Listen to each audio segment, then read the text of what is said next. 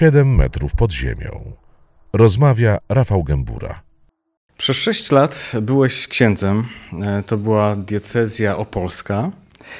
E, I po tym czasie zdecydowałeś, że odchodzisz z kościoła. Odchodzisz w tym sensie, że zrzucasz sutannę. Oczywiście będziemy rozmawiali o tym, e, skąd taka decyzja, ale chciałbym, żebyśmy zaczęli od, od pytania o to, dlaczego w ogóle zdecydowałeś się tym księdzem zostać. Jako młody człowiek przeżywałem w życiu takie momenty, że nie bardzo wiedziałem, co z sobą zrobić. Miałem różne pomysły, zastanawiałem się nad wojskiem, chciałem robić coś ważnego. Y, potem wybrałem studia, studiowałem budownictwo, które mi kompletnie nie podchodziły. No i też po prostu taki, odczuwałem takie, takie poczucie, że mi czegoś bardzo brakuje.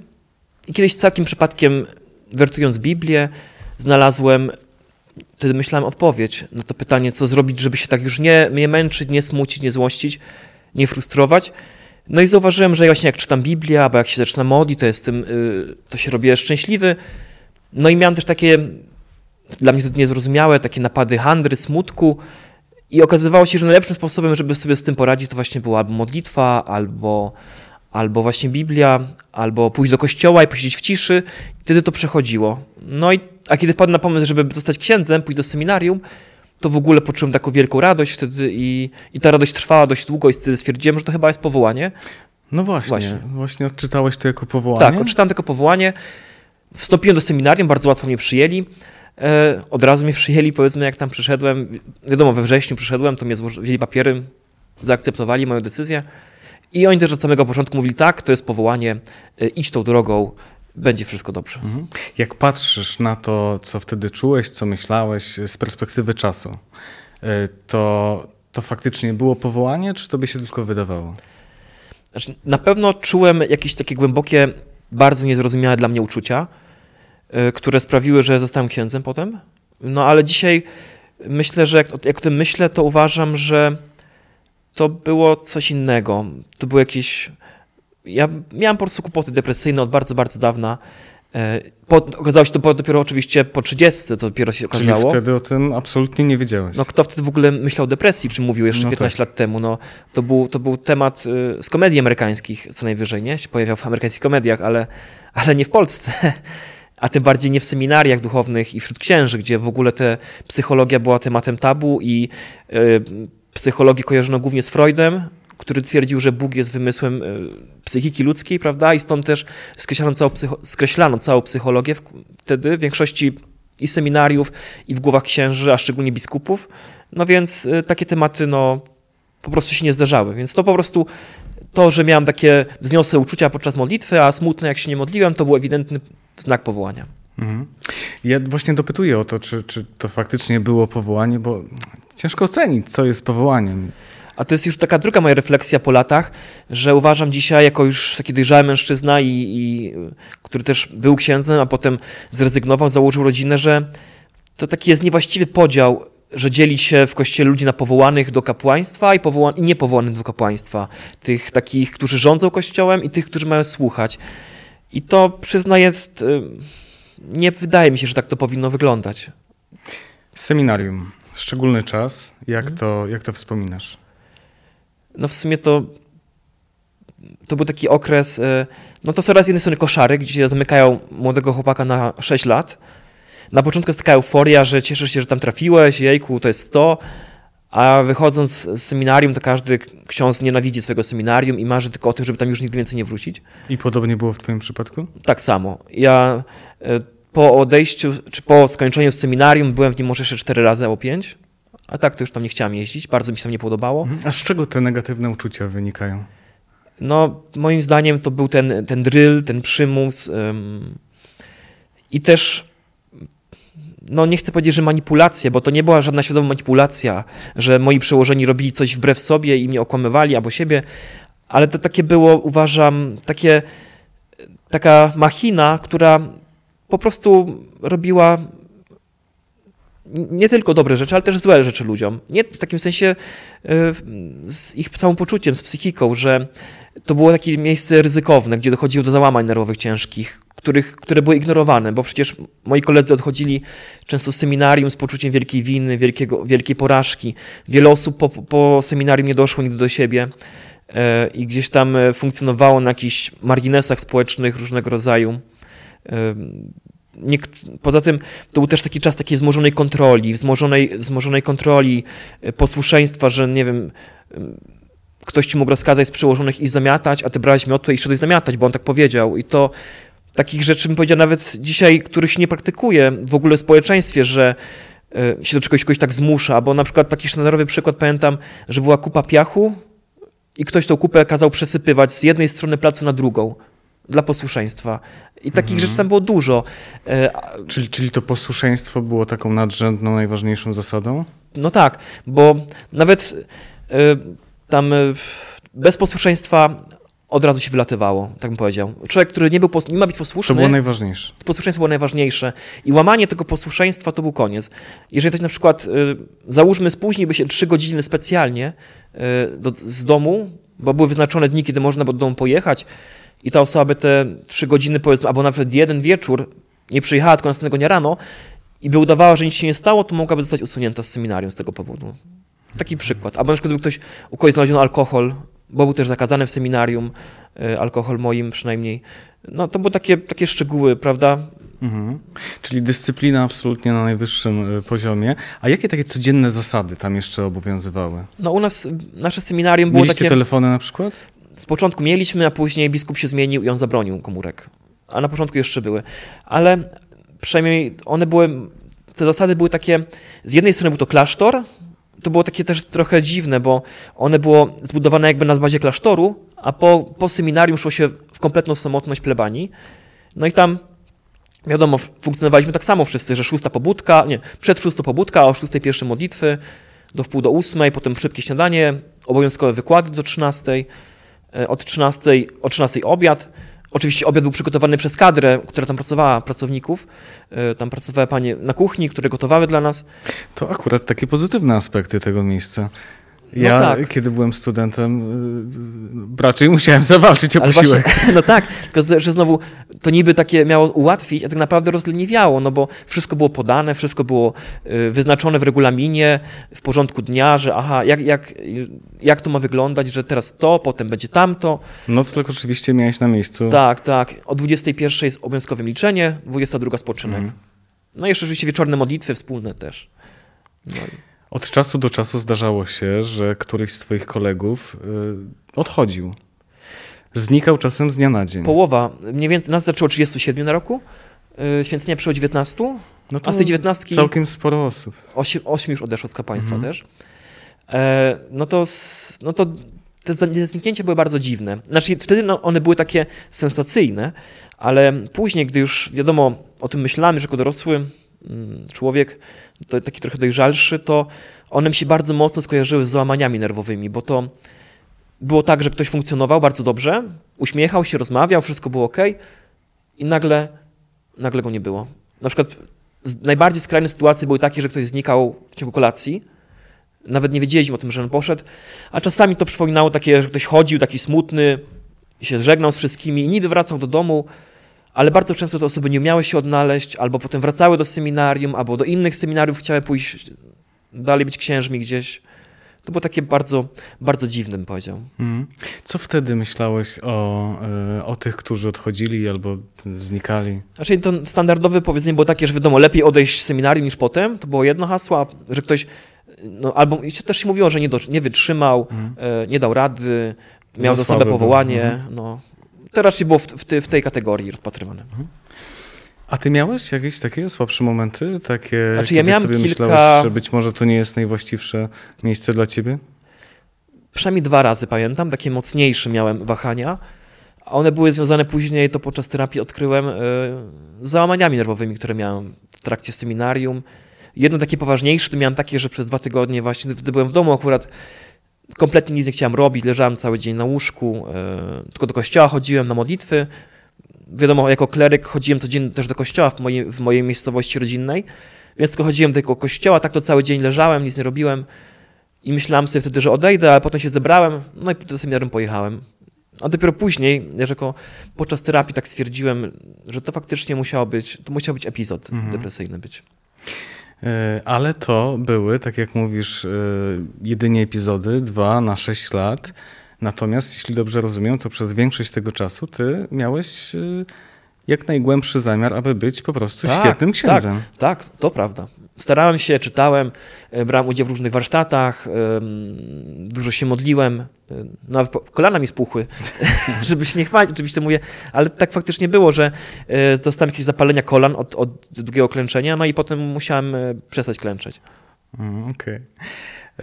W momencie, w którym E, zostałeś już księdzem, trafiłeś na, na, na pierwszą parafię, e, zauważyłeś, że twoje życie się znacząco zmieniło. E, na czym ta najważniejsza zmiana polegała? Co się takiego przestawiło? No do, do w seminarium było się, podlegało się pod, pod posłuszeństwo i miało się zaplanowany cały dzień, a nagle przyszła tak jakby wolność. Nagle przyszły własne pieniądze, no bo księża decyzjalni nie, nie, ślubują, nie ślubują ubóstwa, to znaczy, że ich wypłata ze szkoły wpada do nich do, na konto i tak samo dostają też te intencje, które odprawią. Jest przyjęte, że intencja to jest około 100 zł, nie, 50, między 50 a 100 zł, teraz w Polsce to ta, ta kwota mniej więcej około, wtedy około 2000 zł też trafia Chodzi na moje o te konto. intencje, które są wyczytywane tak, podczas w kościele, mszy? tak, tak. Mhm. Mhm. No i to, to więc raz, że przyszły pieniądze, dwa, znaczy nie mówię, że pieniądze same w sobie, tak wszystko nagle, to było takie wow, że tak się cieszyłem, ale, ale no jednak to była różnica. Jak wcześniej nie, nie miało się przez chwilę żadnych pieniędzy, a nagle y, zaczęły one regularnie w dużej ilości na konto wpływać, y, to zmieniło wiele w moim życiu, takiego, takiego po prostu była to pewna zmiana. Y, druga zmiana to taka wolność, że mogłem decydować, co zrobię wieczorem, gdzie pójdę, E, też takie poczucie, że mogę też coś zmieniać, dla innych robić, bo zacząłem też organizować jakieś tam, organizować wolontariat w parafii na przykład, pracować, e, staram się też z biednymi być blisko, e, gdzieś tam pomagać ile mogłem w potrzebującym, oczywiście w pewnych granicach, które by nie przekroczyły jakichś tam granic może przesady. Też mogłem też więcej wyjeżdżać, szczególnie za granicę do Niemiec. Mhm. Jako kleryk byłem zamknięty w tym Opolu. Na cały czas musiałem w seminarium siedzieć. No to taka bardzo pozytywna zmiana. No tak. Odżyłeś, można Odżyłem, można powiedzieć, że odżyłem, tak, no. Mhm. Tym bardziej, że miałem już serdecznie dość seminarium, kompletnie dość. Można powiedzieć, tego miejsca już miałem tak dosyć, zresztą wszyscy go mieliśmy już tak dosyć, że potem już tam nikt nie chciał wracać. Mhm. Wspomniałeś o tych, o tych pieniądzach, które się e, pojawiły. E, no, na jakim poziomie ty żyłeś, powiedz? Znaczy, ja, ja bym powiedział, że to, to było takie życie ono nie było ani, nie był to poziom wysoki albo niski, tylko całkiem inny. Taki, który sobie trudno wyobrazić, kiedy płaci się rachunki, kiedy się ma, e, kiedy ma się różne zobowiązania, bo to było życie bez obowiązań No finansowych. właśnie, jak to, jak to wszystko wygląda, jak to jest zorganizowane? E, nocleg masz, masz no gdzie tak. mieszkać na plebanii mhm. i za to płacić nie musiałeś, tak? Ani za jedzenie. Wyżywienie też nie? Też nie. Jedyne koszty, które ja ponosiłem, no to i każdy ksiądz w Polsce ponosi, z tego co wiem, to są koszta związane z tym podatkiem, który się płaci, ten taki ryczałt e, dla państwa od liczby wiernych parafii. To jest na, na poziomie więcej tam 600 zł, wtedy to było na, na, na kwartał. Plus, e, jeżeli się miało za mało godzin w szkole, to nie był płacony pełny ZUS i NFZ.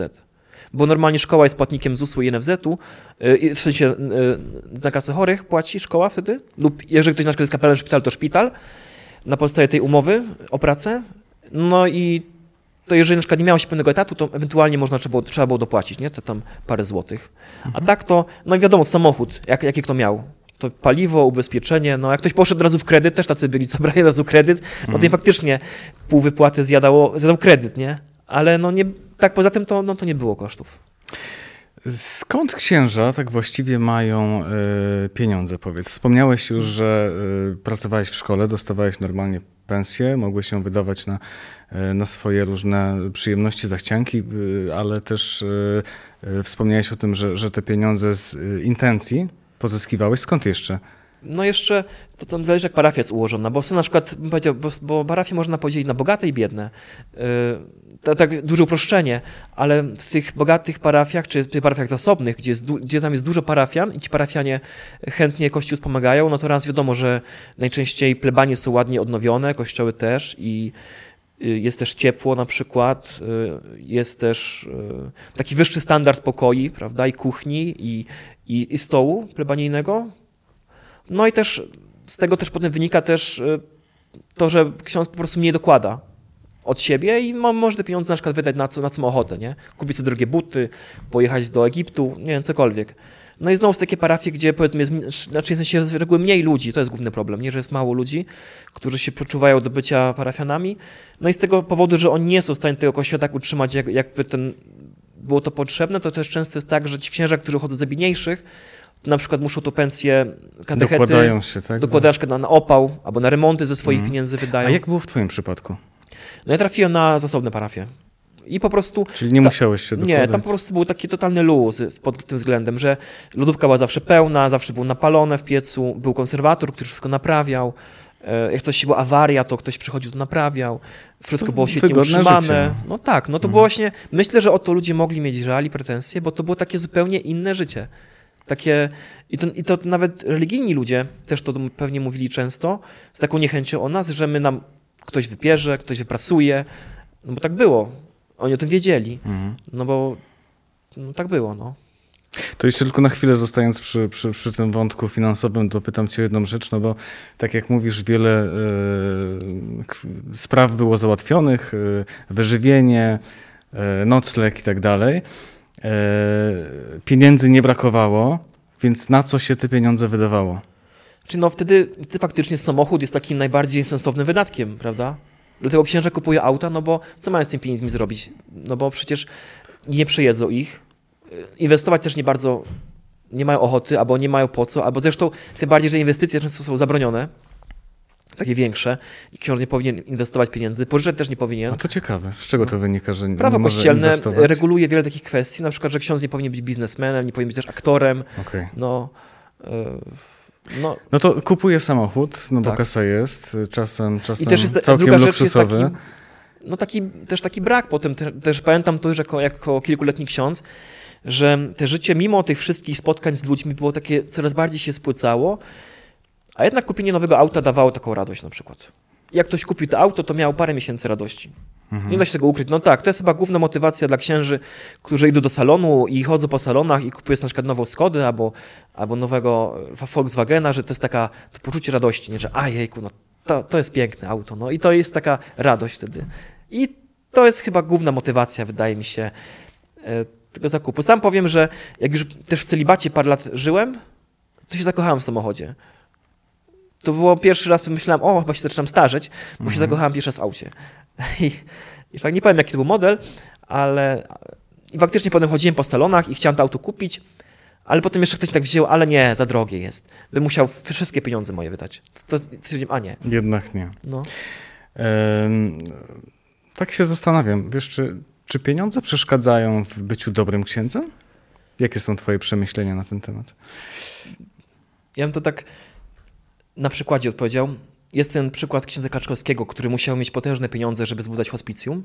No i w tym przypadku pieniądze były bardzo potrzebne. A z drugiej strony często pieniądze, które gdzieś tam wpadają do parafii, powodują, że księża, którzy tam pracują czy tam żyją, coraz bardziej oddzielają się od innych ludzi, bo po prostu nie mają problemów żadnych życiowych, finansowych. Żyją jakby w takiej bańce dzięki tym pieniądzom, bo jest po prostu do, taki wysoki dobrobyt jest y, y, w tej parafii, w tej plebanii, że Odklejają się. Tak, to powoduje odklejenie. No i w tym wypadku, no, na pewno to, to nie pomaga, ale też uważam, że same pieniądze nie są wytłumaczeniem tego odklejenia. Mhm. Ty miałeś takie momenty, że, że się odklejałeś od tej rzeczywistości?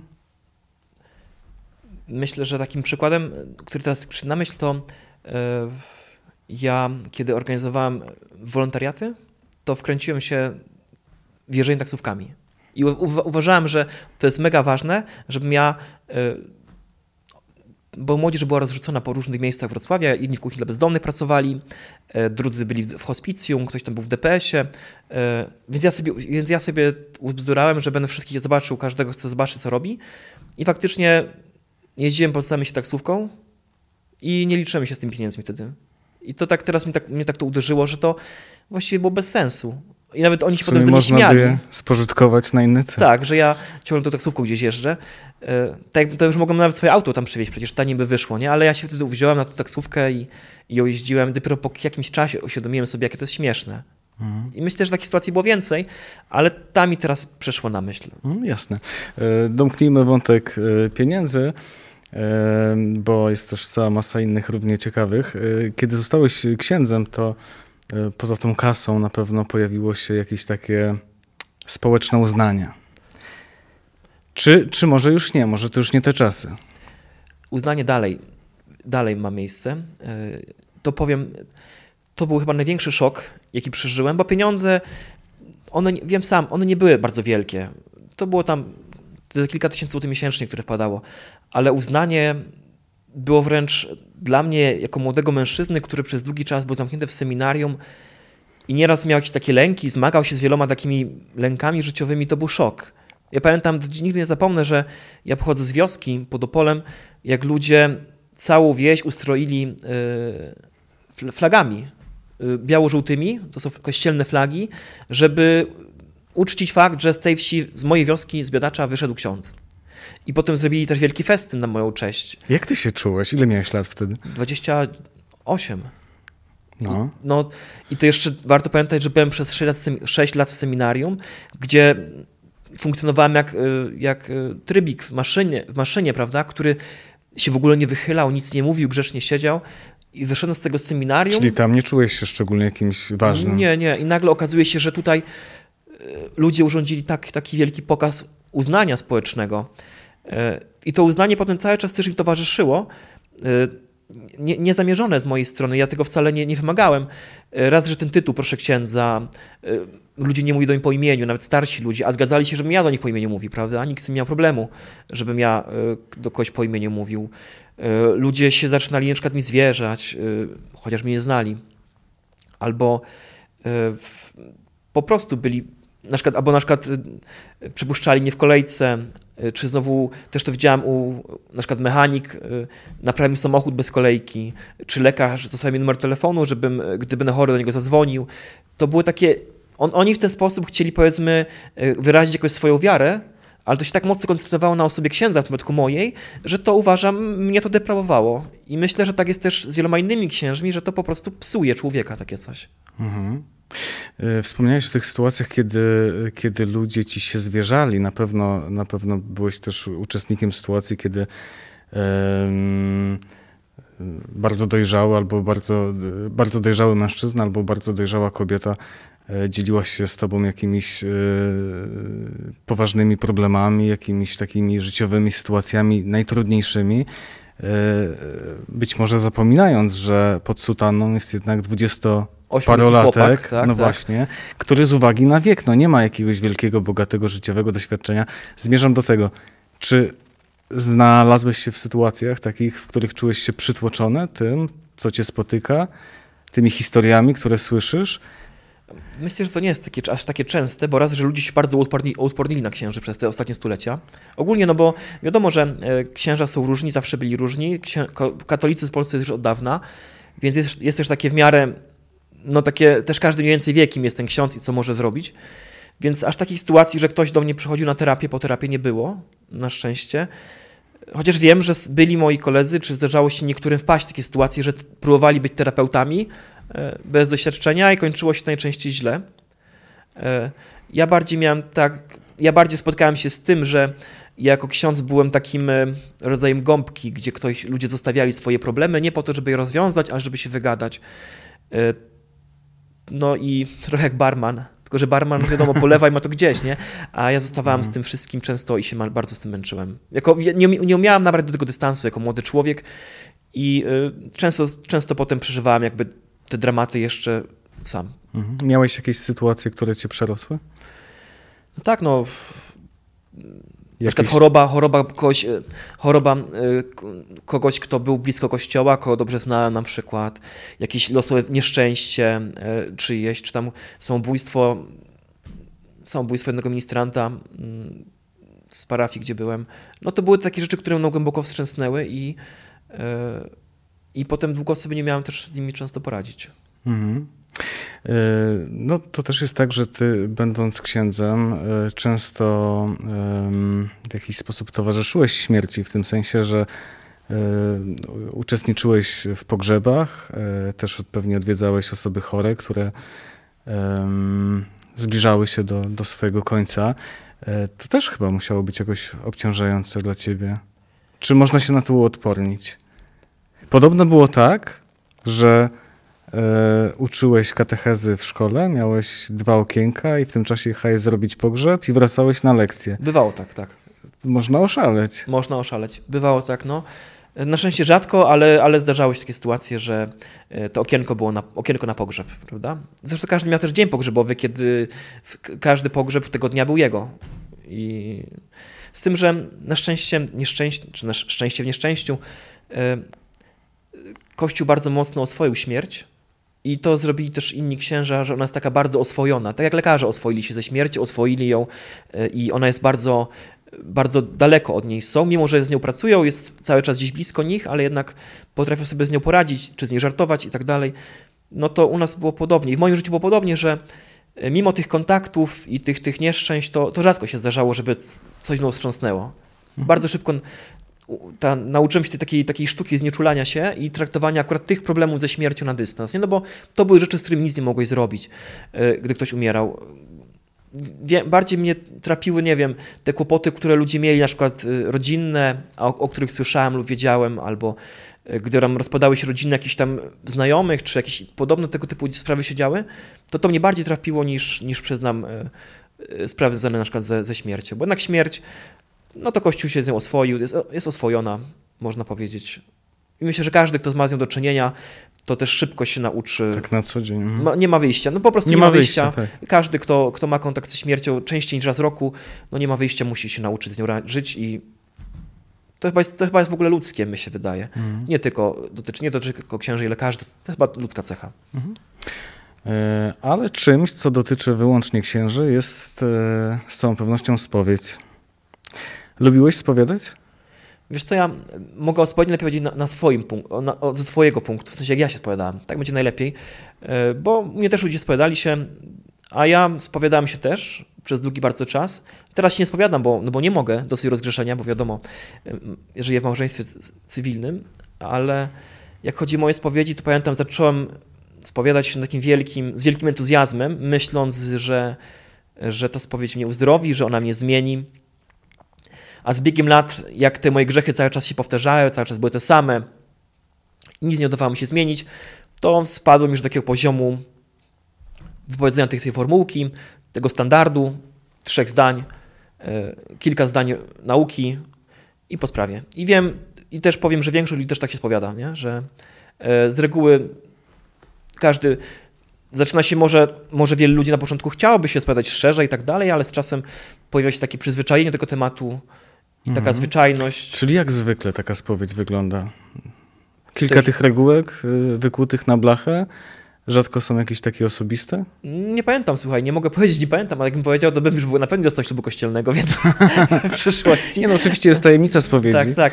Natomiast nie, nie, ja mogę być o swojej cię o takie ja, tendencje. No. Ja, ja, ja widziałem to u, u siebie i ja ten rozwój, powiedzmy, proszę taki sam rozwój jak, jak większość, myślę, ludzi, którzy chodzą do spowiedzi, że zacząłem to właśnie, ta, był ten entuzjazm, ta euforia, długie spowiedzi. Kiedy ja odprawiałem długie spowiedzi, mówiłem długo te swoje grzechy, tak trochę u terapeuty, roz, roz, roz, nad nimi się pochylałem i tak dalej, a on mi tam, ten ksiądz opowiadał swoje podejście do tych spraw, jak on sobie z tym poradził. A z biegiem lat, kiedy te długie spowiedzi działały, coraz bardziej je skracałem, skracałem, aż w końcu traktowałem taki, taki zwycz, zwykły zwyczaj jak kąpiel. Mhm. Że po prostu co jakiś czas chodziłem, bo... No dobrze, a jakim ty byłeś spowiednikiem? Robiłeś wykłady ludziom w Na początku byłem takim, wiesz, pełnym zrozumienia i tak dalej, ale z czasem też się męczyłem z tym, że to nie wiem, czy to zmienia. Ludzie tego po prostu tak samo potrzebują jak, jak kąpieli może, A potem też miałem doświadczenie kościoła w Niemczech, który, gdzie w ogóle już spowiedzi nie ma i też wszyscy do komunii chodzą i żyją. I, a potem też moja spowiedź umarła, bo ja też przestałem się spowiadać po terapii. Y, no i na końcu pewnie już no nie wiem jakim bezpośrednikiem, no by trzeba było ludzi zapytać, nie? No, na, na pewno nie krzyczałem, nie wypytywałem o seks, na pewno nie czepiałem się o nic, wszystko odpuszczałem, tak jak papież odpuszczał wszystko, no i, no i tyle. Mhm. Tak po ludzku cię pytam o to, wiesz, czy to nie było dla ciebie yy, kłopotliwe w jakimś, w jakimś sensie wysłuchiwać takie yy, no, intymne zwierzenia ludzi, tak? Którzy przyznają się do swoich słabości, czasem, czasem intymnych. Wiesz co, no, mi się udawało, przynajmniej ja tak mam, że tak jestem przekonany, że tak to, z tego co pamiętam, to, to, to tak to robiłem, że mm, takich rzeczy nie było po prostu, bo ja, ja sam tak się nie spowiadałem, nie opowiadałem takich szczegółów y, y, od ze swojego życia, że nie wiem tak do końca i też nie lubiłem, jak ktoś takie coś robi, jak ktoś próbował, to, to zawsze ucinałem. A, a też mówię, no chyba byłem po prostu tak samo jak teraz tu siedzimy, prawda, mam taki swój dar do rozmawiania, do uśmiechania się, do słuchania, to też to miałem w konfesjonale, ale też tyle pamiętam, więcej, mhm. więcej trudno mi powiedzieć. Yy, dopytam jeszcze tylko o jedną rzecz i domykamy ten wątek, obiecuję. Czy zdarzyło ci się nie dawać rozgrzeszenia? Jakie to były sytuacje? Wiesz za co, co się nie daje? Nie daje się za mieszkanie bez ślubu, no tak jak ja mieszkam bez ślubu z moją żoną kościelnego, nie? Ale poważnie? Poważnie, to jest grzech, to jest zabawne, bo mordercy możesz rozgrzeszyć, ale tego nie możesz, nie? Ale odjazd. Odjazd, no. No więc głównie za to się nie daje. No jeszcze... I nie dawałeś w takich sytuacjach? Ja dawałem. ale, ale ten, ale, ale, y, ale ten, ale... Ale to jest odjazd, bo faktycznie... Myślałem, za... że za jakieś poważniejsze rzeczy. No wiesz, gdybyś jeszcze, y, gdybyś jeszcze na przykład y, ukradł Najświętszy Sakrament i go sprofanował, to teoretycznie też, by, też musiałby cię papież rozgrzeszyć, nie? Ale kto takie rzeczy teraz robi? E, i, ale głównie to, głównie problem jest taki, że w kościele dzisiaj to jest też taka dziwna sprawa, że e, nie odpuszcza się grzechu wspólnego zamieszkania. Ludzie, którzy mieszkają ze sobą bez ślubu kościelnego, popełniają niewybaczalny grzech, który dopiero można odpuścić, jak się rozstaną. E, no i lub ewentualnie będą żyć białe małżeństwie, co, co jest bardzo, jest bardzo trudne. E, no i raczej niewskazane. E, nawet przez psychologów. No i, a tak poza tym to się wszystko odpuszcza. Mhm. A miałeś takie sytuacje jako ksiądz, e, kiedy dochodziłeś do wniosku, że te kościelne zasady są po prostu głupie i nieżyciowe e, i no, po ludzku rozumiałeś osobę, z którą się spotykasz, no ale nie mogłeś postąpić inaczej i czułeś taki dysonans poznawczy. Znaczy to się zdarzało głównie przy okazji chrztów, bo to jest też taka sytuacja, że zabawna w Polsce, Będę na przykład. W Niemczech chrzestny może być każdy, kto płaci kościelny podatek. A w Polsce trzeba mieć bierzmowanie i y, skończyć oczywiście też katechezę w szkole średniej i jeszcze nie wolno też właśnie być y, w związku niesakramentalnym. I niesakramentalny Niemiec może być chrzestnym, a niesakramentalny Polak nie może być chrzestnym.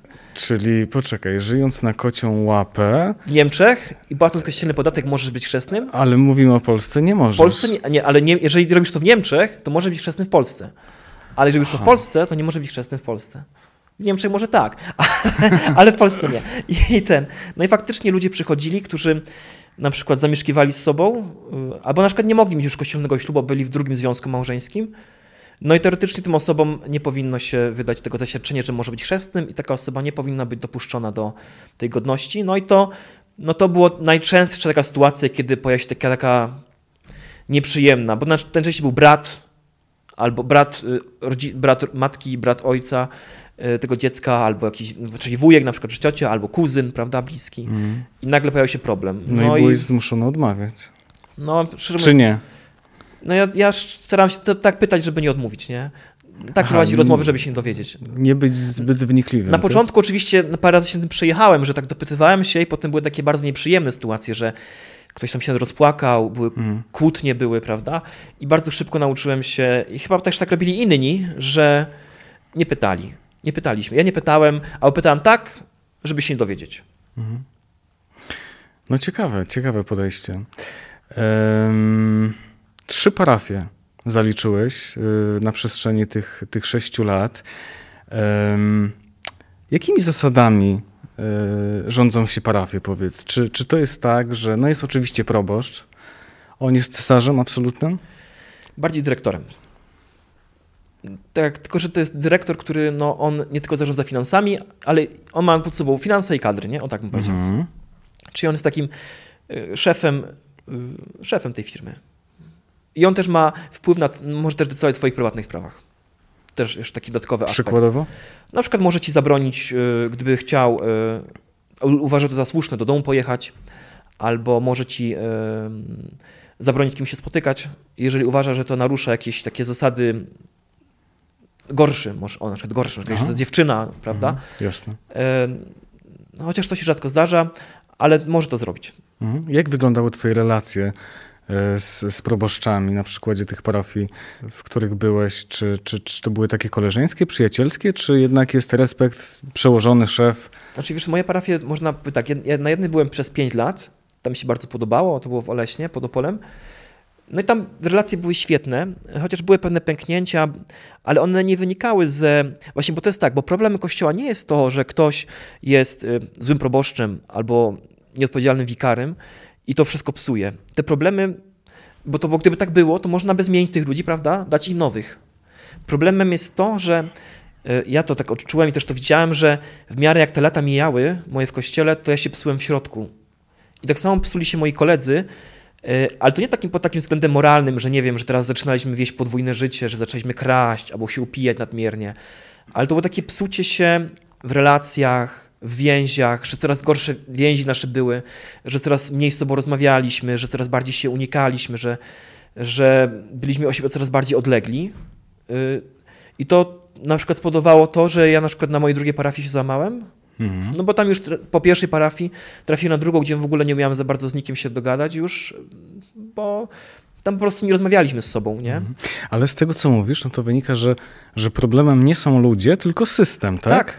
Problemem nie jest to, że jest y, ryzyk, albo problemem nie jest to, że jest proboszcz taki czy inny, tylko problemem jest ten system, który sprawia, że my tacy się stawaliśmy. Ja to wiem po sobie, bo ja przecież poszedłem do seminarium z wielkimi ideałami, i okej, okay, miałem może depresję, z tego powodu wstąpiłem, ale też kiedyś też wstępowali depresyjni ludzie do seminariów i zostawali świetnymi księżmi potem i byli dobrymi księżmi e, i nie waliło im się życia. Przeciwnie, tam dzięki tej służbie na przykład byli szczęśliwi, e, a ja doświadczyłem tego, jak, jak wstąpiłem z tymi ideałami, z tym wszystkim w tą służbę i zobaczyłem, jak się wszystko we mnie psuje, jak e, robi się też bardziej samotny, nieszczęśliwy, jak E, zgorzkniały się robię. Mhm. No ale to z czego to wynika? Co takiego jest w tym systemie, że, że on tak cię zmieniał? No ja myślę, że wiadomo, wszyscy, to, ja będę powtarzał do, do, do, do, do znudzenia, że samotność, ale nie tylko taka samotność, że e, nie masz żony, ale taka samotność ludzka, że ty w parafii żyjesz w tej bańce, na przykład na tej plebanii i ludzie mówią do ciebie ksiądz, a nikt nie mówi do ciebie Marcin mhm. albo Tomek wszyscy mówią księdza. E, a jak przyjdzie nowy ksiądz, to zapominają cię w 5 minut, bo to też jest ksiądz, prawda? On może się inaczej nazywa, ale nikt nawet nie wie, jak on ma na imię, nie?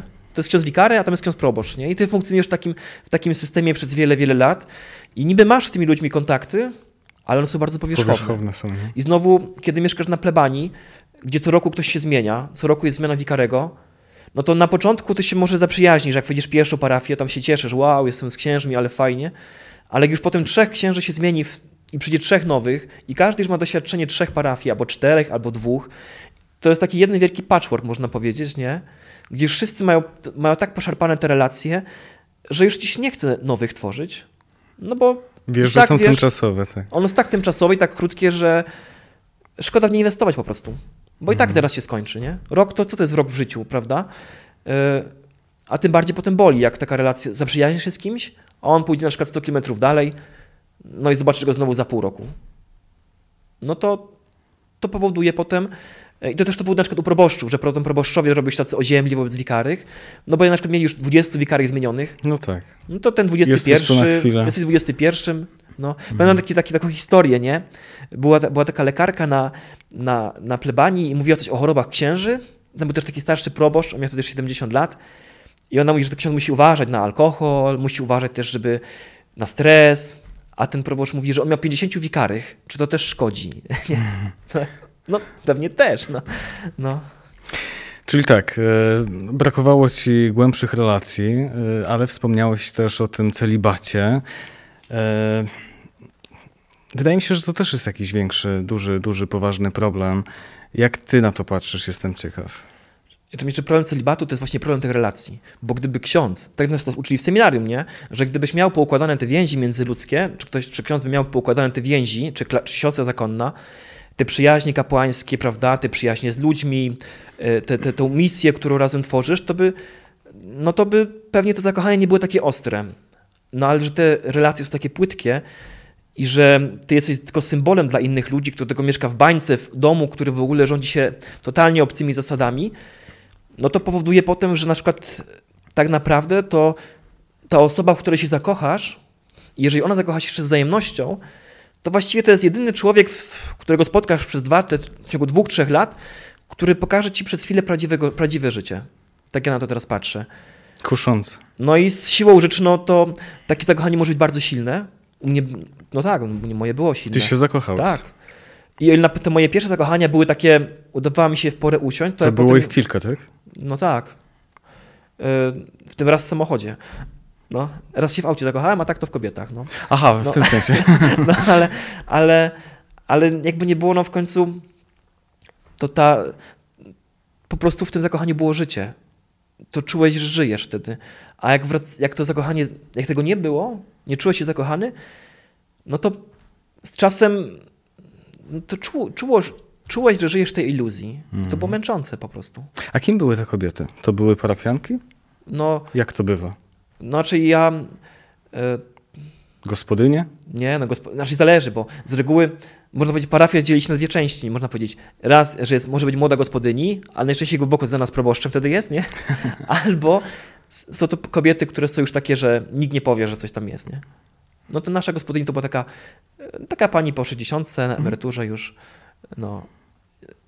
Ja się często kłóciłem, no więc... No. Więc to nie była gospodyni, nie. Więc, więc w kim się zakochiwałeś? No, Co to były za kobiety? Znaczy na, w seminarium to były studentki głównie, y, bo studiowaliśmy w naukach, tam były też dziewczyny teologii były, nauki o rodzinie były, no i tam mi starczyło, że z kimś referat zrobiłem, to się już zaczyna, zaczynam od niej myśleć, nie?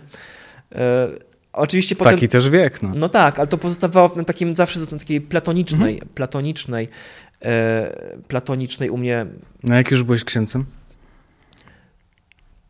To były raczej takie, bym powiedział, fascynacje, że lubiłem spędzać z tą kobietą, w sensie lubiłem, cieszyłem się, jak kobieta przychodziła na przykład na plebanie albo bywała gdzieś blisko mnie, e, że one gdzieś tam, bo to nie, w sumie nawet teraz tak myślę, to były może dwie dziewczyny jeszcze, nie? Mhm. Jako, jak było, jako ksiądz byłem, nie? Jako ksiądz, czy dwie kobiety.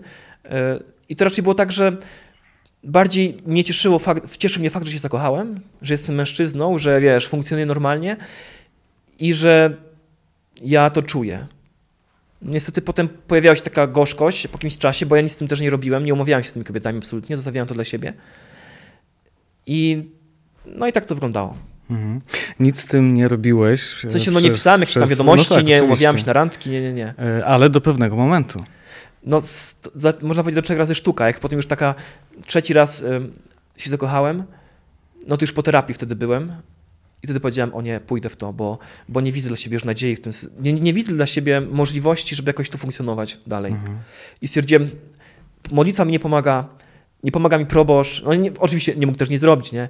Biskup mi nie pomaga. Szkoła mi nie pomaga. To się umówię randkę. Może to im pomoże. No i to podziałało. Mhm. Spotkałeś wielu księży. E, jestem ciekaw, jak, jak to się rozkładało statystycznie. Ilu, czy byłbyś w stanie jakoś oszacować, jaki, jaki procent to, to byli ci, którzy byli otwarci na relacje z kobietami? Czy to jest e, absolutnie jakiś promil śladowy, czy to jest, nie wiem, jedna trzecia księży? Znaczy ja bym powiedział, że tak, że to, tak, to trzeba rozważyć tak na kilku, można powiedzieć tak, na, na kilku polach. Po pierwsze, to co widać od razu, to są księża, którzy zamieszkują w takich konkubinatach. Czyli na stałe mieszkają z kucharką, gospodynią. I każdy wie. Intendentku, tak. I w każdym dekanacie, dekanat skupia 10 parafii, przynajmniej w, moim, w mojej diecezji opolskiej, w każdym dekanacie było dwóch, trzech takich księży. Mhm. Szczególnie, gdy nie mieli wikarych. Bo wiadomo, od parafii wikariuszowskie zwykle, zwykle nie było, nie było takich, takich pań na parafii. To była rzadkość. Ale dwie, trzy parafie, czyli w diecezji opolskiej jest 400 parafii, myślę, że to mogło dotyczyć ze 100 Nie, nie robiłem listy, mhm. więc nie wiem, ale Oczywiście. myślę, że to jest możliwe, nie? Więc to jest, to jest jeden sposób, w jaki sobie radzili yy, inni faceci z tym problemem. Mhm. No bo ta samotność, szczególnie jak potem zostawałeś sam księdzem, już nie było wikarek, którzy tam łazili i marudzili yy, na parafii, albo cię po prostu denerwo, denerwowali swoim byciem, no to, yy, no to wtedy, no co zrobić w tym domu, nie? Pies to często za mało było. Więc to widziałem jedną rzecz. Drugą, no to nie wiem na ile inni księża mieli romanse jako wikarze. Ja wiem, że ja miałem. Y, inni to nie wiem. Ja miałem jeden. Ten to już po terapii, kiedy zdecydowałem się na odejście. Mm, a inni trudno mi to oszacować, bo to jest, powiem tak, to jest taka kompletna tajemnica, nie? Pojawiały się może jakieś tam plotki na jakiś czyjś temat, ale, ale to jest też to jest też taka tajemnica w tajemnicy, nie? Bo z jednej strony księża są bardzo zamkniętym środowiskiem, mm. I ludzie często nie mają w ogóle wstępu, no stąd też takie rozmowy z byłymi księży takie ciekawe się wydają wielu osobom. A potem jeszcze jest tak, że księ... często księża też ukrywają przed sobą nawzajem wiele rzeczy, nie? To Czyli to nie jest tak, że wymieniacie się tymi doświadczeniami? Nie, nie, nie ma bazy, nie ma bazy dziewczyn, które, chociaż są dziewczyny, które lubią księży, to fakt, mhm. ale nie ma jakiejś tam bazy, bazy dziewczyn. Może, chociaż może tu diecezji są warszawskim, może to jest nowocześniejsza diecezja, ale u nas nie było. Mhm. Przez jaki czas ty byłeś księdzem i spotykałeś się z kobietą? Pół roku. Okej. Okay. Pół roku, tak, no. I z tym, że ja już wtedy, ja wtedy wróciłem z tych, bo ja to też jest, y, też i w mojej książce o tym mówię, ale ja też tak powiem, ja wtedy byłem już po terapii i na rekolekcjach stwierdziłem, że wtedy odchodzę z kapłaństwa. Umawiam się z moją, moją wtedy, z tą, z tą kobietą, której się zakochałem, umówiłem się na randkę. Oczywiście to nie, to nie było nic takiego, że wiesz, ja wiedziałem, że ona się umówi, że ona no to pójdzie, prawda? To było takie ryzyko. Bałem się, że równie dobrze mogła mnie do kurii podać, do biskupa, nie? Że co ja odpieprzam za, za numery, nie? Że ja cię, że ją za rękę łapię w parku, nie? Na szczęście tego nie zrobiła. ale, ale to tak u mnie wyglądało. To było takie trzy miesiące takiego kręcenia się w kółko, kiedy odkryłem właśnie, że cholera, zakochałem się naprawdę mocno i kiedy jestem z nią, to jestem naprawdę szczęśliwy, a na plebanii jest dramat. A potem trzy miesiące szukania pracy, szukania pracy, nie? Kiedy wiedziałem, mhm. że to mnie tak zmotywowało też do działania, do ruszenia z, ze swoim życiem mhm. dalej. To, to było trudne, aby utrzymać tę tajemnicę, czy, czy bułka z masłem? Znaczy w mojej sytuacji było tak, że ja byłem księdzem z problemami, bo ja byłem już wtedy po, po urlopie chorobowym, po terapii, y, po wielu rozmowach z biskupem. Wszyscy wiedzieli, że ja mam problem, że jestem problematyczny i że ja mam y, sytuację skomplikowaną. Więc y, ja też z tego powodu też często wychodziłem z plebanii, nie? znikałem, już nie miałem zabrać też kolegów księży, bo to jest taka niestety taka bolesna sprawa, że chorzy księże z reguły tracą bardzo szybko przyjaciół księży. I ja też nie miałem... Z czego to wynika? Nie wiem, może się boją, że się czymś zarażą inni, nie wiem. Ale tak było, że ja... Nie czułeś wsparcia? Absolutnie nie czułem tego wsparcia i no nie miałem też, nie miałem też już potem właściwie żadnych kolegów księży, więc siłą rzeczy, tak jak wcześniej, kiedy jeszcze byłem takim aktywnym, wesołym wikarem, który lubił zapalić i wypić, to pełno było kolegów, z którymi spotykałem się na papieroska czy na drinka, nie? A jak już potem zaczęły się takie kłopoty, to nagle mój telefon zaczął milczeć. No i też siłą rzeczy już nie spotykałem się z nimi księżmi, więc miałem dużo wolnego czasu. No i wtedy mogłem spokojnie sobie wychodzić popołudniami gdzieś czy wieczorami i nikt uwagi nie zwracał. Mhm. A też takie, taka prawda jest, że szczególnie księża, którzy są księżmi dłużej, 5, 6, 10 lat, to są już tacy, to są już takie, tacy ko, takie koty, bym powiedział, indywidualiści, którzy chodzą swoimi ścieżkami i właściwie trudno ich kontrolować. W jakim stopniu w Twoim przypadku e, fakt, że, e, że poznałeś kobietę, że się z nią spotykałeś, że mieliście związek, relację, w jakim stopniu to wpłynęło na decyzję o odejściu? Czy to było 99%, czy jednak nieco mniej? Ja Bo uważam, jeśli mniej, to chcecie zapytać też o to. Ja uważam, że to nie miało żadnego wpływu. Żadnego? Tak, ponieważ ja zdecydowałem o odejściu. Moja decyzja o odejściu narodziła się podczas terapii po załamaniu nerwowym i, w jej, i, yy, i na przykład wcześniej też się zakochiwałem w kobietach ale nigdy na przykład byłem pewien, chcę być dalej księdzem. Zdawałem sobie sprawę, że jeżeli powiem tej dziewczynie, że ona mi się podoba, to pewnie jak nie ta, to następna mhm. wejdzie ze mną w relację. E, i, wie, i, wie, I po prostu ja, kiedy byłem na terapii, to przeżyłem taki dziwny, dziwny moment, że przestałem wierzyć w Boga.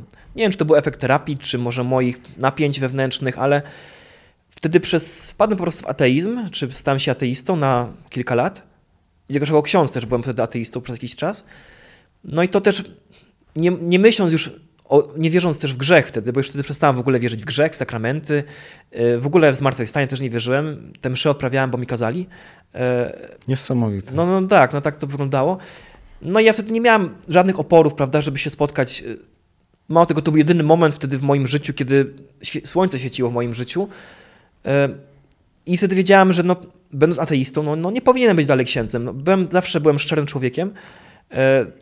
I mnie to bardzo bolało, o wiele nawet bardziej niż to, że mam podwójne życie, to, że ja staję do tej mszy i na kazaniu mam ochotę powiedzieć ludzie, ja nie wierzę w Boga. Może ma ktoś jakiś pomysł, co mogę z tym zrobić. To by była hec. To bym zaraz poszedł gdzieś do klasztoru znowu, nie? A nie chciałem. Nie chciałem nigdzie. Chciałem, żeby mnie po prostu zostawili w spokoju, bo tym pomaganiem to tylko mi też mhm. zaszkodzili. Nie? Czyli to leżało u podstaw tej twojej tak, decyzji, że po prostu w pewnym momencie przestałeś sam wierzyć. Tak, sam przestałem wierzyć w Boga i też długi czas byłem ateistą po odejściu z kapłaństwa, a do kościoła chodziłem dlatego, że nie wiem, moja żona miała takie przeczucie, że powinniśmy chodzić. I dzięki temu też nie, nie raz, że nie skreśliłem tych dat jako ksiądz i to się zaczęło we mnie też tak jakoś zabliźniać samo z siebie. I kiedy zniknęła ta, ten, ten przymus bycia zawodowym chrześcijaninem, to to się zaczęło mnie tak naprawiać. I na przykład teraz mogę powiedzieć, że od może dwóch miesięcy znowu się zacząłem modlić, nie? Ale to jest, to tak powoli się we mnie naprawia i myślę, że gdyby nie oczec kapłaństwa, to bym stał się naprawdę złym księdzem. Naprawdę takim zakłamanym, yy, złym. I, I już wtedy zobaczyłem, że jestem anty, an, tym, kim nigdy nie stałem się, chciałem się stać, prawda? Bo w seminarium mówiłem, chcę być świętym księdzem, dobrym mhm. księdzem, mhm. chcę głosić Ewangelię, a tu kiedyś stanąłem na mszy, to była Wielkanoc w ogóle, yy, zmartwychwstanie Chrystusa, ja wtedy byłem, odprawiałem tą mszę i tak myślałem sobie, że ja w to nie wierzę, że On zmartwychwstał. I ja tu stoję w tym ornacie i tu ludziom gadam, On zmartwychwstał, a w sercu mam taką pustkę, i wtedy też. To musiało być ciężkie. No było, było. Dla mnie ja się czułem w ogóle jak Judasz, trochę jak Judasz, a potem ten Judasz gdzieś poszedł na bok i po prostu już chciałem uciec z tego systemu, z tego, z tego miejsca, z plebanii chciałem uciec, chciałem się pójść do normalnej pracy. No i cieszę się, że udało mi się też ten związek zbudować, no bo on był wtedy w fazie początkowej. No i dlatego też no, nie wiedziałem, jak to się potoczy. Mhm. E, był taki moment pewnie znaczący, przełomowy, kiedy spotkałeś się z biskupem i powiedziałeś mu e, w twarz, że jesteś ateistą. Tak, było tak. To, to było trudne? Znaczy, no wiesz, to jest monarcha absolutny w diecezji. E, Kościół rzymskokatolicki jest rzymskokatolicki, bo jest oparty o wzorce Imperium Rzymskiego, nie? Czyli jest cesarz papież, biskupi namiestnicy. Namiestnik ma pełną władzę nad swoim rejonem, diecezją i nad księżmi, którzy, którymi zarządza. No i ja byłem wtedy u biskupa, powiedziałem mu, że nie wierzę w Boga po terapii, no ale on powiedział, że, to, że są większe problemy i wysłał mnie na rekolekcję. O. No i potem miałem, oczywiście mogłem drążyć ten temat, no wtedy by mi zostało yy, no jakiś, jakaś, jakaś propozycja typu, no to idź do klasztoru, posiedź sobie tam rok. Poszukaj Boga. Tak, poszukaj tam Boga. Mhm. No, no, a... Ale nie było dyskwalifikacji. Nie. Myślę, że myślę, że to też jest takie przeczucie wielu ludzi, że oni patrząc na, na, na to, jak Kościół dzisiaj funkcjonuje, to chyba wielu ludzi dzisiaj zarzuca księżom w Polsce, że są niewierzący.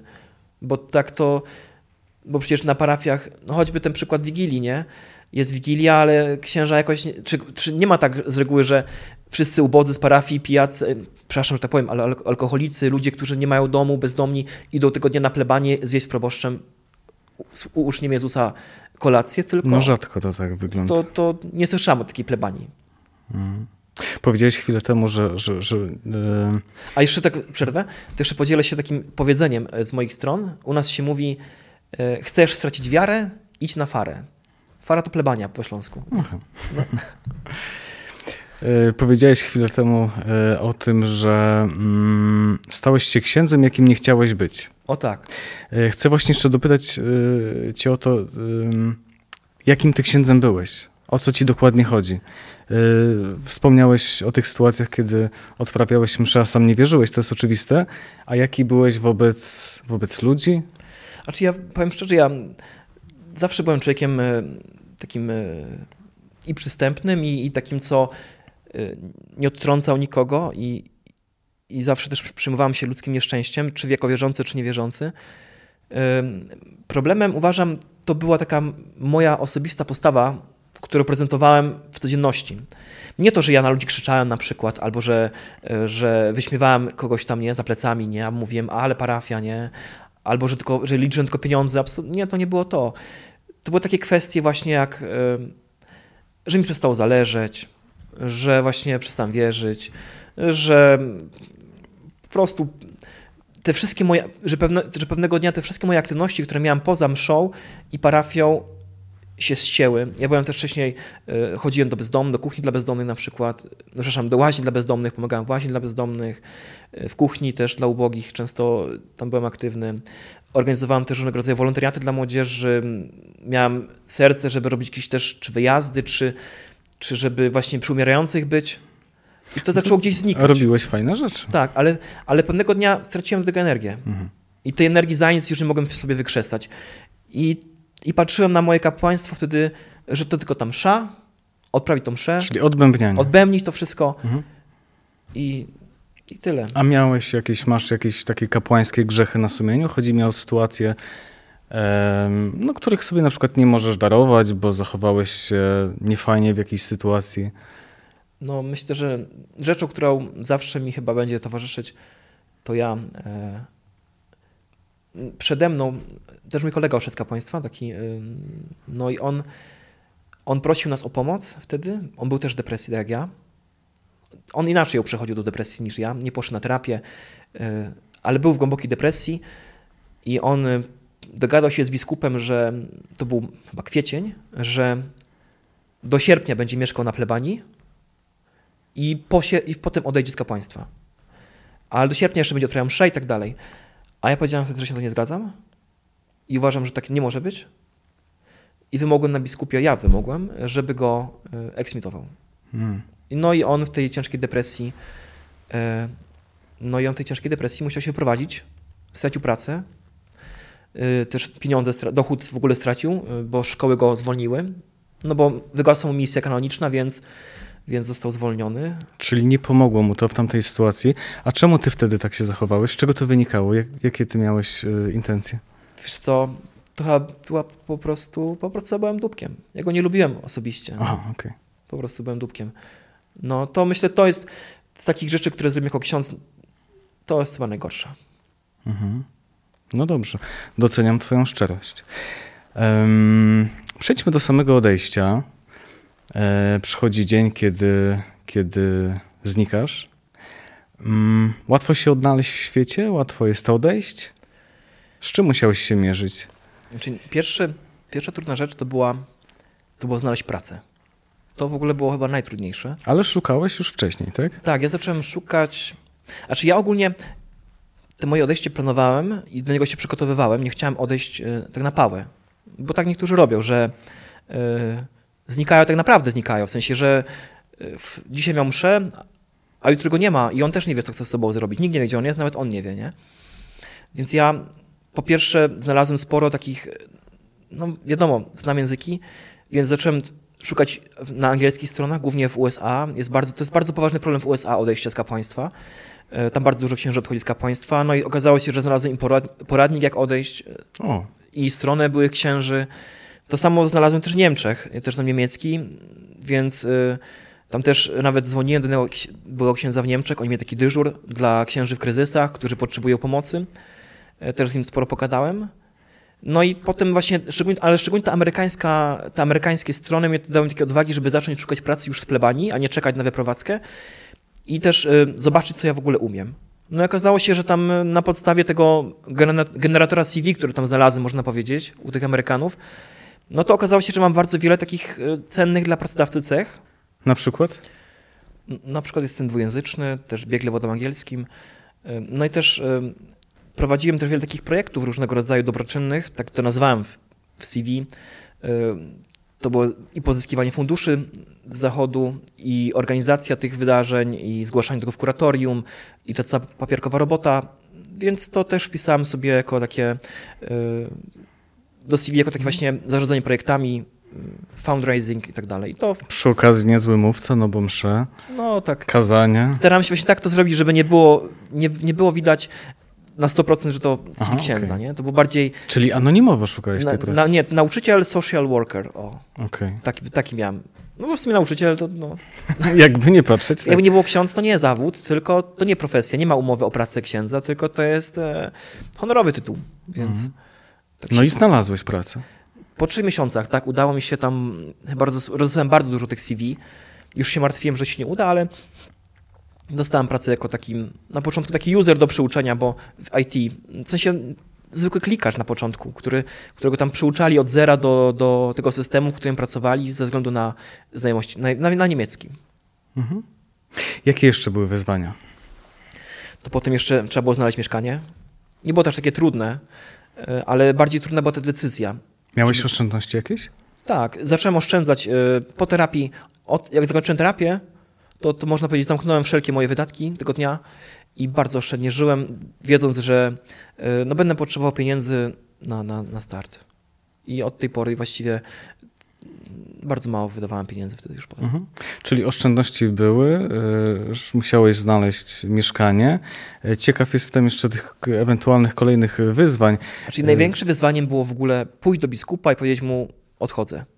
To było najgorsze, bo do, do, pracę można zawsze odmówić, zaliczkę można stracić na mieszkanie, a jednak jak już powiesz biskupowi odchodzę, no to tych słów już nie idzie wycofać, Mhm. bo, bo wtedy gdybyś postanowił zostać, to na zawsze już to będziesz miał, można powiedzieć, w aktach, Że chciałeś odejść. tak. I zawsze będą brali to pod uwagę przy decyzjach no, tych no, odnośnie nowych parafii i tak dalej, obowiązków. Y, No stąd też z tym się długo męczyłem, bardzo się tego bałem. No i to też jest taka decyzja potem już no, nie do odwołania. Jak mu to powiesz, no to trudno przyjść następnego dnia i powiedzieć, sorry, pomyliłem się, nie? Wtedy wychodzisz na totalnego, e, Mhm. e, na, na, na, na osobę, która potrzebuje chyba znowu po, pomocy lekarskiej. Mhm.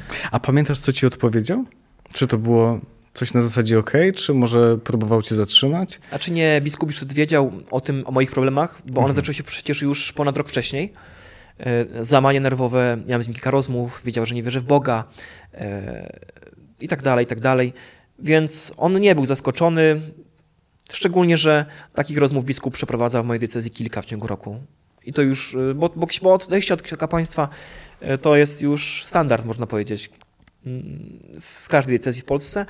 Dwóch, trzech, czterech księży co roku odchodzi, więc on nawet specjalnie się tam e, mnie nie zatrzymywał. E, Podpisałem jakieś dokumenty, że odchodzę i, e, i tyle. Mhm. Rozmawialiśmy o tym chwilę wcześniej, że no, no jednak będąc księdzem i mając na sobie chociażby tę sutannę, miałeś yy, jakąś taką supermoc, tak? Yy, Ludzie inaczej do ciebie podchodzili. Yy, Ciekaw by jestem, czy, czy, czy po tym odejściu nie miałeś takich pewnych problemów, żeby nawiązywać normalne relacje. Powiem, ja, Może inaczej cię postrzegano, ja wyjechałem do Wrocławia i tak się czyli złożyło. zmieniłeś yy, otoczenie zupełnie. Tak, tak. E, I tak się złożyło, że następnego dnia zaczęły się lockdowny. I wtedy wszyscy zostali w domach. Totalna, i to, to było takie totalne zamknięcie wszystkiego, całego życia społecznego. I ja dzięki temu mogłem jakby przejść, czy przechorować to odejście, ten stały stres tych miesięcy ostatnich, e, po prostu mieszkając, e, jeszcze do tego pracując zdalnie, bo od razu też trafiłem na pracę zdalną, e, więc nie przeżyłem tego, takiego, tej konfrontacji. Można powiedzieć, że kiedy już wszystko minęło, to ja już wyszedłem taki pewny siebie z tego, gotowy do, Mhm. gotowy o tym rozmawiać, o tym rozmawiać, gotowy się przyznać, nie udawać, nie ukrywać, e, gotowy stawić czoła. e, Jeżeli ktoś uważał, że źle, że źle zrobiłem, z nim porozmawiać, prawda? A nawet przeprosić, jeżeli ktoś był zgorszony tym, co zrobiłem, bo e, no bo nie ukrywam na przykład, że w tym, co pisami mówiłem, nieraz mówiłem, że jeżeli kogoś uraziłem tym, to bardzo mi przykro, nie chciałem nikogo zranić. A twoi bliscy, jak oni przyjęli tę decyzję? To już wielokrotnie mnie pytano, ale powiem, czy, czy rozczarowani? oni przeszli przez ze mną terapię, dep- depresję i terapię, więc oni wiedzieli. Oni po prostu towarzyszy. Mhm. oni towarzyszyli mi w chorobie, towarzyszyli w zdrowieniu i dla nich to była też taka ulga, że w końcu coś postanowiłem. I że to się też udało, nie? Bo praca, potem zaręczyny, ślub, y, No, pozytywna rzecz. no. Po jakim czasie wróciłeś do kościoła? Wróciłeś w tym sensie, że zacząłeś chodzić na msze? No właściwie to Od pierwszej niedzieli, od razu. Tak? No od razu, bo też... y, No ale jak to, czekaj, no przestałeś wierzyć, tak. nie Ale, mo- ale moja żona kupy. się do mnie wprowadziła A. i ona chciała iść do kościoła, a we Wrocławiu no, nie bardzo wiedziała, nie wiedzieliśmy, nie czuła się swobodnie wtedy, no to poszliśmy Mhm. razem. I jak się czułeś w tym Na początku kościele? czułem wielki gniew, rozczarowanie i frustrację. Widziałeś tę fikcję, patrząc na to? mm, Czy ta wiedza, którą miałeś, ci nie przeszkadzała uczestniczyć? Znaczy, wiesz co, bardziej gryzłem się z sobą, nie? Z tym, co przeżyłem. Nie, nie, nigdy nie patrzyłem też na innych księży, że co oni robią, bo zdaję sobie sprawę, że ten system, e, ta hierarchia, e, te, ta monarchia, która działa w, w kościele, no to mieli każdego. To nie jest tak, że tylko ja dostałem po tyłku, a inni wszyscy sobie świetnie radzą, tylko każdy cierpi z tego powodu. I to widziałem też po tych księżach, jak chodziłem na przykład do jednej parafii, to widziałem na przykład, jak młodzi smutnieją, jak e, zapaleńcy tracą ideały. Widziałem obserwowałem też to, nie? Teraz już z ołtarza. No to zauważam dalej jako e, ksiądz, jako były ksiądz, nie? Który jest, jest na mszy. A chodziłem po prostu, nie wiem, myślę, że raz żona chciała, żebym z nią poszedł. No i myślę, że miała też takie kobiece przeczucie, że jak przestanę, to skreślę te lata. A to też nie chodzi o to, żeby się wyrzec tych lat, tylko żeby zrozumieć, co się stało, żeby to przepracować sobie, żeby, żeby być dumnym z tego, co się w życiu zrobiłem, bo zrobiłem też wiele pięknych rzeczy mm, jako ksiądz i, i, i wiele też wspaniałych rzeczy się wydarzyło w moim życiu wtedy. E, Jednemu człowiekowi też pomogłem chyba. Więc mm, dzięki niej nie, nie, po, nie postawiłem krzyżyka na tym wszystkim, co zrobiłem i kim byłem. I mogę dzisiaj o tym swobodnie mówić. Nie wstydzę się, nie, nie gniewam, nie frustruję. Y, I też, I też po- powiem, że od samego początku, nawet mimo, że byłem niewierzący, to gdzieś czułem takie pragnienie, że chciałbym, żeby ta wiara wróciła. Ta taka wiara, nie, nie, nie chodzi wcale o wiarę, taką wiarę, że wie, że teraz znowu chcę klęczeć w kościele i, i całować biskupa po rękach, tylko ta wiara dzieciństwa, ten spokój, to poczucie, że jest coś więcej w życiu, nie? że to nie jest, że to jest po coś, prawda? Miałem, chciałem, żeby to wróciło, ale to miałem zablokowane. No stąd też zgodziłem się na dochodzenie do kościoła i zawsze chodziliśmy razem. Mhm. I chodzicie wciąż. Tak. I jak tak chodzisz i się rozglądasz na lewo, na prawo, to być może dochodzisz do wniosku, że nie za wiele jest tam osób młodych. No widzę, że, że kryzys jest potężny w kościele, to widać, to każdy widzi. Mhm. No i ja to obserwuję. Jakie masz przemyślenia na ten temat? Ja myślę, że głównie ja do- doszedłem do wniosku też, y, jako poszukujący też tam chodziłem długi czas i Kościół nie miał dla mnie propozycji, absolutnie żadnej. Jedyna propozycja była taka, to klęcz tu, jak trzeba klęczeć, wstawaj jak trzeba wstawać i rób znak krzyża. I to, to była propozycja Kościoła, nie? I śpiewaj piosenki, nie? Co niedzielę. No ta, to robi Kościół ludziom, a jakaś tam duchowość, jakaś, jakaś szukanie Boga, takie szczere, y, spo- spotkanie z ludźmi wątpiącymi, tego nie ma. Nie ma tego w ogóle, bo to nie jest w ogóle obecne. Jest tylko trz- trzenie? Ty sześć lat i się nie nauczyłeś, no? No, czcić. Jest tylko cz- no, Czczenie, tak? tak, Czczenie. czcimy Chrystusa Ciężkie na nabożeństwach, prawda? A co z ludźmi, którzy mają co do niego wątpliwości? Albo którzy, wiesz, uważają, że można inaczej z nim rozmawiać. Dla tych ludzi nie ma miejsca w kościele dzisiaj. A wielu ludzi ma te wątpliwości, no i coraz, coraz słabiej się odnajdują w tym kościele i nie przychodzą. A myślę, że każdy człowiek ma takie poczucie, że chciałby, żeby w życiu było coś więcej. Nie tylko ta praca, y, starość i śmierć. Mhm. No, Na pewno masz jakieś takie przemyślenia dotyczące tego, no co powinno, co musi się zmienić w polskim kościele. Masz dwie perspektywy. Co, co jest niezbędne? Jakie zmiany? no, Nawiązując do braku tych młodych w kościele. Po prostu Kościół się rozpadnie chyba, tak to będzie, no i zobaczymy, co nowego się wytworzy, bo y, ja też to widzę na Co to przykład, znaczy, że się rozpadnie? no, bo Jaką przyszłość widzisz dla polskiego kościoła? ja myślę, bardzo ciekawe jest to, co stanie się teraz w Niemczech, bo ja też często mówię o Niemczech, bo jestem bardzo związany z tym krajem i z niemieckim kościołem również, bardzo się tam dobrze czuję w niemieckim kościele. Też powiem, że na przykład po odejściu z kapłaństwa miałem zamiast, zaraz telefon z Niemiec i znajomy ksiądz proponował mi pracę, nie jako ksiądz, tylko w Caritasie, bo tam dla nich to nie jest problem, że rezygnujesz. Okej, szkoda, już nie jesteś, nie ma problemu, nie? Aha, Ale możesz nie dalej być odcinają cię, tak? Nie, a w Polsce koniec, nie? Wynocha. No. no i ja myślę, że zobaczymy, co tam się stanie, bo Kościół niemiecki jest na granicy już takiego kompletnego załamania strukturalnego, finansowego i, i, i personalnego. E, I tam teraz już e, też jest taka głęboka reforma ma miejsce. Między innymi ponoć biskupów mają świeccy wybierać. Ma w tym roku ma się zacząć błogosławienie par homoseksualnych w kościele niemieckim e, w ramach nabożeństw e, takich oficjalnie kościelnych, katolickich. E, też parafie powoli się tworzą pierwsze parafie nie zarządzane przez księży, tylko przez na przykład zakonnicę albo, albo osobę świecką. Chrzczą też już osoby świeckie, ślubów udzielają nawet nie księża, prawda? No jest pytanie teraz... Matko jedyna, jak to brzmi w ogóle. I... Nie wyobrażam sobie, żeby takie rzeczy w Polsce przeszły No i pytanie, co, co tam się stanie? Jeżeli na przykład tam e, Kościół zacznie łapać nowego ducha, e, po tym upadku, prawda, e, coś zacznie się dziać nowego, to pewnie to zacznie też przechodzić na inne kościoły, tak jak było z reformacją. A jeżeli nie, no to będziemy skazani na powolne obumieranie też polskiego kościoła i te kolejne skandale, kolejne gdzieś tam konflikty, zamykanie się na innych ludzi, odcinanie się od innych ludzi. To taki będzie scenariusz, mm. myślę. Kolejne skandale powiedziałeś. Jaka, jaka rzecz w kościele najbardziej cię gorszyła? Ja uważam, że to najbardziej mnie w polskim kościele gorszy to, że nie ma, kościół zamknął archiwa i nie ma niezależnych komisji, które przebadają sprawę pedofilii. W niemieckim kościele każda, nie tylko w niemieckim, w całym rejonie, na całym zachodzie, i w Hiszpanii, i w Portugalii, i w Szwajcarii, i w Niemczech, i w Austrii chyba też, były niezależne komisje powołane przez państwo, które badały archiwa kościelne. Oczywiście e, to były na przykład prawnicy mogli być, to mogli być jacyś historycy i tak dalej, którzy badali archiwa i robili dokładne analizy tych przestępstw. E, Kościół otworzył archiwa. W Polsce to jest, nie ma tego tematu.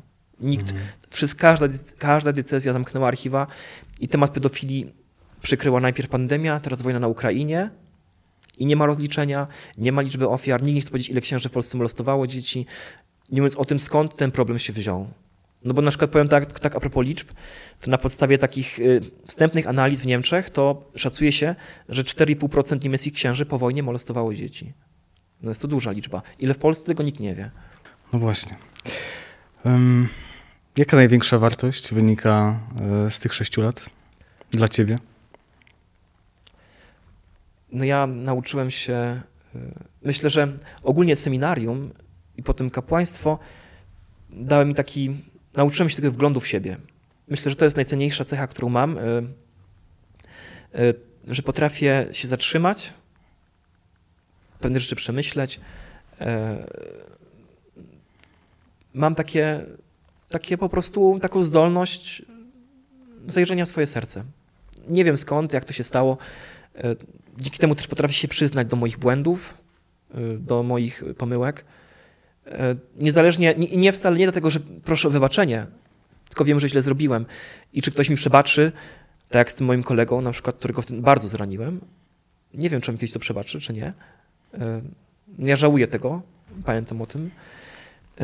No i, no i chyba to jest taka zdolność, taka, to, to, to mhm. najcenniejsza rzecz, której, której się nauczyłem. Mhm. Z której też się tak cieszę. Chyba też dzięki temu nieraz miałem się do błędu przyznać, prawda, przeprosić. Y, I też potrafię chyba, czy dzięki temu też chyba to, co mówię, mimo że jestem byłym księdzem, to każdy chyba słyszy, że ani nie pluję na kościół, ani nie jestem jakimś wdaszem, prawda, czy zdrajcą, ale mówię to jako członek kościoła, chociaż przez wielu skreślony. Hmm. To na sam koniec zapytam cię jeszcze tylko o to, czemu o tym wszystkim opowiadasz? Myślę, że robię to dla siebie, bo e, dzięki temu, że piszę, że mówię, że nie zostawiłem tego dla siebie w ukryciu, to, to, to mnie raz, że nie męczy. I na przykład znowu zacząłem gdzieś odkrywać w moim życiu dzięki temu, że jest coś więcej niż praca, coś więcej niż y, to życie, że odczuwam, nie powiem, że stałem się teraz super wierzącym człowiekiem znowu, ale znowu na przykład zaczynam odczuwać, że no w życiu jest coś więcej, że o coś więcej chodzi w życiu w tym świecie i z tego się bardzo cieszę i myślę, że gdybym nie był takim e, właśnie szczerym i otwartym człowiekiem, to bym tego nie zobaczył, bym tak się zamknął. To bym się męczył dalej z sobą samym. I chciałbym też, żeby w kościele coś się zmieniło, żeby zaczęły się jakieś zmiany i na pewno siedząc cicho, udając, że o nic się nie stało, to na pewno w niczym nie pomogę. To na pewno. E, Marcin, e, wielkie dzięki za to spotkanie. Ja również bardzo dziękuję.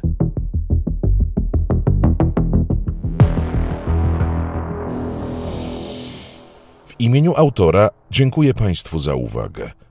Zachęcam również do zaobserwowania podcastu oraz wystawienia oceny w formie gwiazdek. Do usłyszenia kolejnym razem.